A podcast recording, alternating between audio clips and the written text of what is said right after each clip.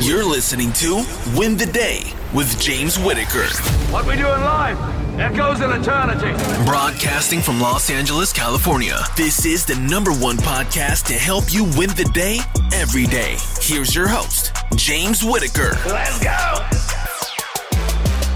Happy Win the Day Wednesday. We've got a bit of a personal one for you in this episode. Now, this is the first episode of the Win the Day podcast that I've recorded since we've got back to our home in the US after spending a month away in Australia. And I want to share with you an insight into what happened throughout that time in case you're going through or have been through something similar. Now, full disclosure, this is for people who own a business and are parents. If you uh, either of those two categories, or ideally both of those two categories, then I'm sure you can very much relate to what I'm going to share with you in this episode.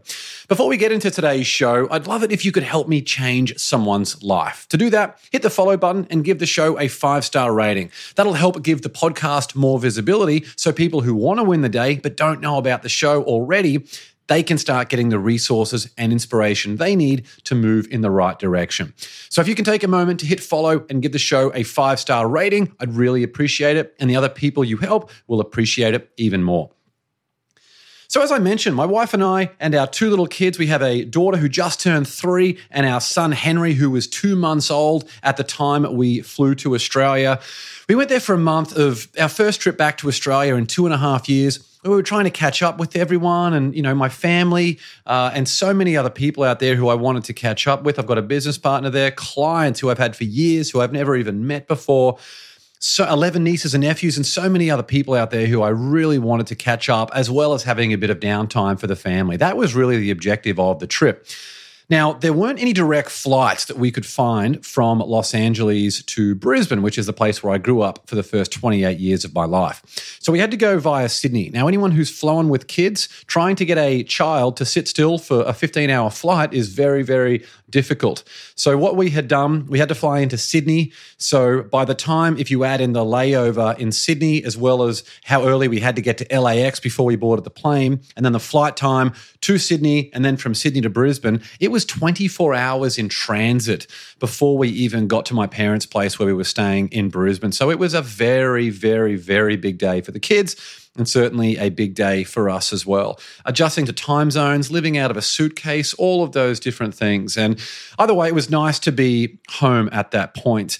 And then we reached, uh, I, was, I was trying to catch up with a bunch of different people. Uh, something that I had underestimated is any newborn, of course, wants to be latched to the mum, but the energetic toddler wants to do the complete opposite. They want to run. So if I'm going away to try and catch up with people for a coffee or to run co- coaching calls or any other things that I'm doing, it puts an enormous amount of pressure on my wife, Jen, who then has to look after the kids. Now, we had a situation I actually wrote a whole LinkedIn newsletter about it, which I've received a lot of comments and a lot of messages about. So you can go and check that out.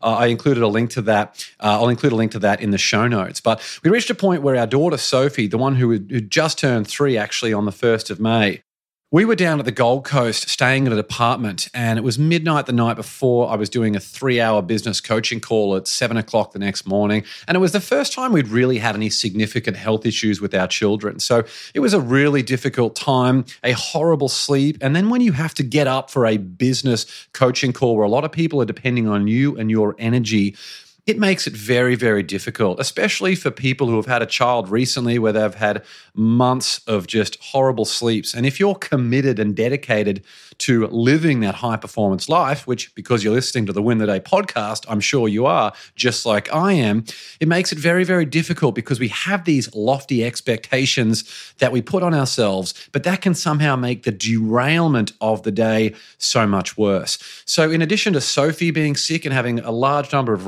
respiratory challenges, our baby boy, two months old at the time, we had to take him to emergency twice. My wife was sick that put an enormous, enormous amount of stress on me. It was actually the most stressed I've felt in a very, very long time during this one month away that was supposed to be just a great period to be able to have some downtime, to catch up with everyone. And I had, I'm, so grateful for everyone's support, but I had so many messages from people, more than 100 messages from people who wanted to catch up. And I had not tempered my expectations of what it would be like traveling with a young family and everything else. So I feel like, in addition to having a business partner and a whole bunch of other things that I haven't even mentioned, I was spreading myself way too thin, and it was a very, very difficult time. And what I've realized is that parenting is tough work at the best of times. And on a bad day, it tests every bit of patience and resilience you have because the most well conceived plans can be derailed in an instant. That's where practicing things like worst case scenarios are really valuable. It's one of the reasons I do cold showers in the morning because you can do things like practice those worst case scenarios. And there's a famous Stoic, his name is Seneca, and Seneca once wrote this. He said, it is precisely in times of immunity from care that the soul should toughen itself beforehand for occasions of greater stress, and that is while fortune is kind that it should fortify itself against her violence. In days of peace, the soldier performs maneuvers, throws up earthworks with no enemy in sight, and wearies himself by gratuitous toil in order that he may be equal to unavoidable toil. That is an example of a perspective of what it's like to practice those worst case scenarios. And what I had realized in that time through some of the situations that I described about my time in Australia, I had not done a good enough job at preparing and practicing for the scenarios that I was faced with. And I felt very underprepared for those things. And as a result, felt a lot more burden of that stress. So, why am I sharing all this with you today? Well, I want to let you know that if you're speaking with someone and you sense something is off, simply just reminding them that you're there to help in whatever capacity that looks like can be a real game changer for them. Asking them questions to show that you care, and if they're struggling, avoiding anything that can add undue pressure to them can be a really, really significant thing to do and really levitate your relationship in ways that it's never gone before on the on the flip side if you introduce more stress or demands to that person that can bring them to a breaking point. Just as the right piece of compassion in that moment can be something they remember and cherish forever. So, the reason that I'm sharing these struggles that I'm going through is someone who's, I have a podcast called Win the Day. I work with clients all over the world and talk about what can we do to create that high performance life and give you the influence, income, and impact that you want. I'm sharing this because, like you, I have these struggles as well. And when someone asked me recently what Australia was like, I told them, and he said, Wow, I'm really happy you shared that. I had no idea. So, that's the reason I wanted to share that with you because I think think we all have an obligation to normalize mental health because it's something that we all need to take very, very seriously. And I'm hoping that by sharing some of my own struggles, that you'll be inspired to do the same. Now, in case you're thinking, uh, Sophie got back on track not too long after the situation that I mentioned earlier, and I really dive into that in a lot more detail in that LinkedIn newsletter, which you can find in the show notes. Uh, our son Henry, the newborn, he'd contracted something called bronchiolitis. I'd never even heard of that before, so we had to take him to emergency twice. But fortunately, he was uh, back in good spirits before we hopped on the plane, which was a direct flight, very thankfully, back to Los Angeles. Um, so so, uh, a big part of all of those challenges that I've mentioned here and what I went through is the enormous expectations that I had unknowingly put on myself for the first visit home in two and a half years, a trap that I mentioned a little bit earlier.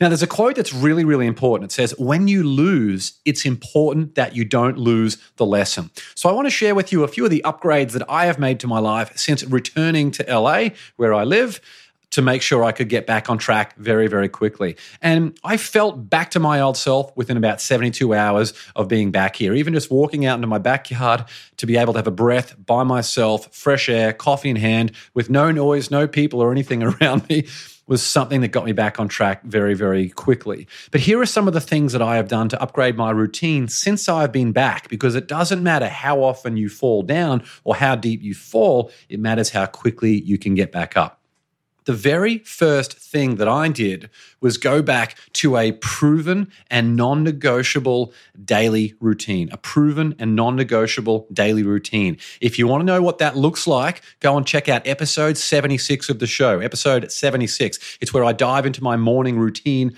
in a lot more detail. Because a morning routine, if we talk about winning the day, having a morning routine and a daily routine that leads to high performance and presence and calm and productivity and all of those different things, it's very, very important. So that was number one.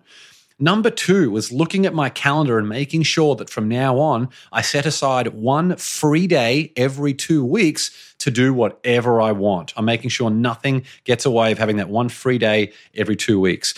The next thing from there was looking around because you know when you when you're traveling, you're eating out a lot, you're enjoying yourself and indulging a little bit more than you should. So eating as clean and healthy as is practically possible was one of the biggest things for me to focus on when I got back. I'm usually very clean with eating and when you're doing when you're disciplined with things like meal prep, it not only saves you an enormous amount of time, but it means you're less likely to get takeaway meals or eat junk food because you already have those healthy things ready to go.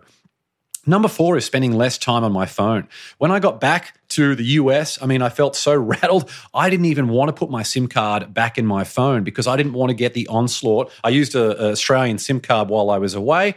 So when I I didn't even put my US SIM card back in for three days because I did not want to get I, my my brain could not comprehend what it would be like to receive a one month onslaught of text messages and notifications from being away. And you know what? I'm cool with spending less time on my phone. I've generally been pretty bad at responding to text messages, but now I really am okay with that. I'll, I'll, if it's really that important, people will find a way to get in touch with me.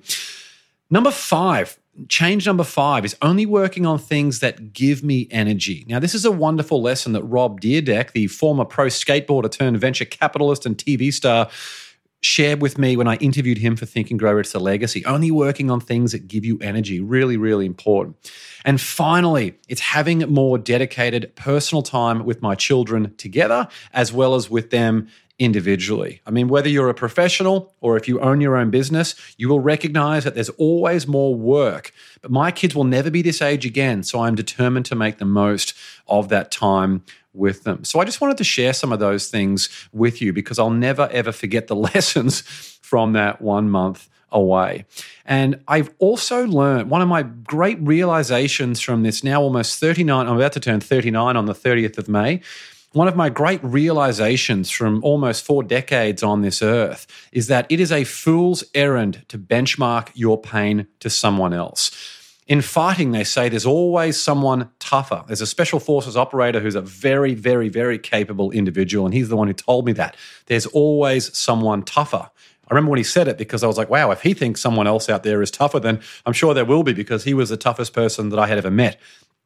Well, in life, everyone you meet is fighting a battle behind the scenes that you know nothing about. Absolutely everyone. That's why it's so important to be kind and if you really want to judge someone, I know sometimes we feel compelled to do that. If you really want to judge someone, only do it when you know the deepest intricacies of what they've been through, which is almost impossible to do. For example, if someone had have met me on the day that I mentioned earlier when I had all those health issues, which again you can read about in that LinkedIn newsletter, with what I went through the night before with Sophie, on the tail end of everything else that we had gone through, they would have described me as a frazzled and impatient man who doesn't care for others, which is the antithesis of everything I've aspired to build in my 39 years on this planet. Context makes a massive difference. So be kind to others and especially yourself. That's the theme of today's episode. That's all for today. I hope that was helpful for you. Again, let's try and work together to make sure we can normalize mental health. If you found value in this or want to go and read the LinkedIn newsletter in more detail, I would love it if you could share a comment on that post just to let me know what you think or perhaps to share some moments from your own life. That's all from me. Remember to get out there and win the day. Until next time, onwards and upwards, always.